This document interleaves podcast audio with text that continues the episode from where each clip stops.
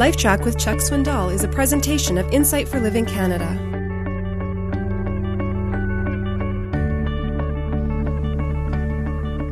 We don't like to forgive people.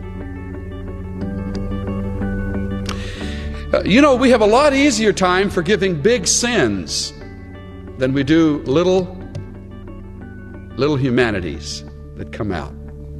Right? We're pretty savage people. An Indian lived through the attack of a Bengal tiger and he told the story after it was over.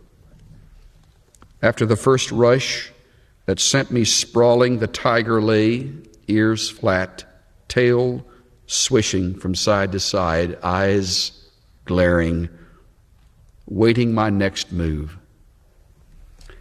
I ran. He cut me off. I dashed for a tree. He struck me down. Each time I was torn more terribly. Yet the game lurched on and on to utter exhaustion and despair. I was bleeding. At last, beyond caring or hoping, I played dead. His hot breath seared my neck.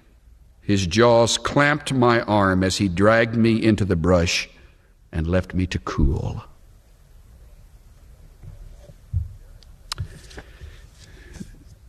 There is a there is a tiger in all of us. There is a, a mean cat.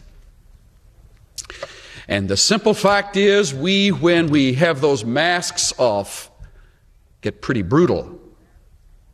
Now, most of us opt for one of three different responses instead of forgiveness. And I want you to take note of these three because some of you are engaged in them right now. No pity, no mercy, but you've gone, you've gone through the motions of forgiveness. The first kind of common reaction, instead of complete forgiveness, is what I call conditional forgiveness. I will forgive you if. I will forgive you as soon as. I will forgive you whenever. Then you finish the sentence. If you come back and make things right, I'll forgive you. If you own up to your part of it, then I'll forgive you. That's conditional forgiveness. That says, I'm waiting, waiting like a tiger swishing his tail. You make your move, and I'll determine whether it's time to back away or, or bite. Conditional forgiveness. The second kind of forgiveness that's less than perfect is partial forgiveness, which says, I forgive you, but. And then you finish it. For example, but don't expect me to forget, or I forgive you, just get out of my life. Or I'll forgive you until that happens again. That is partial forgiveness.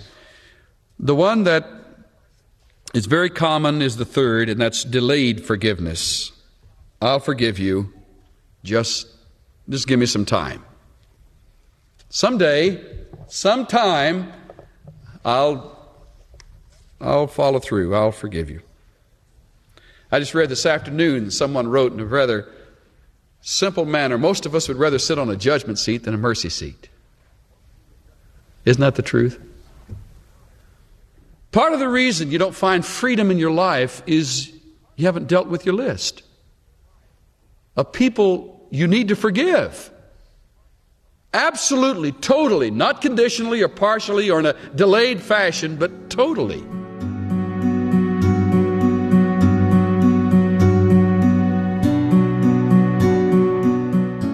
When you forgive, are there strings attached? I'll forgive you when, or I'll forgive you if? True forgiveness is unconditional, and it's liberating setting you free from the burden of bitterness. It's also good for your heart. This is Steve Johnson of Insight for Living Canada. Listen to more of Chuck Swindoll's LifeTrac messages at lifetrac.ca. LifeTrac, where life and truth meet.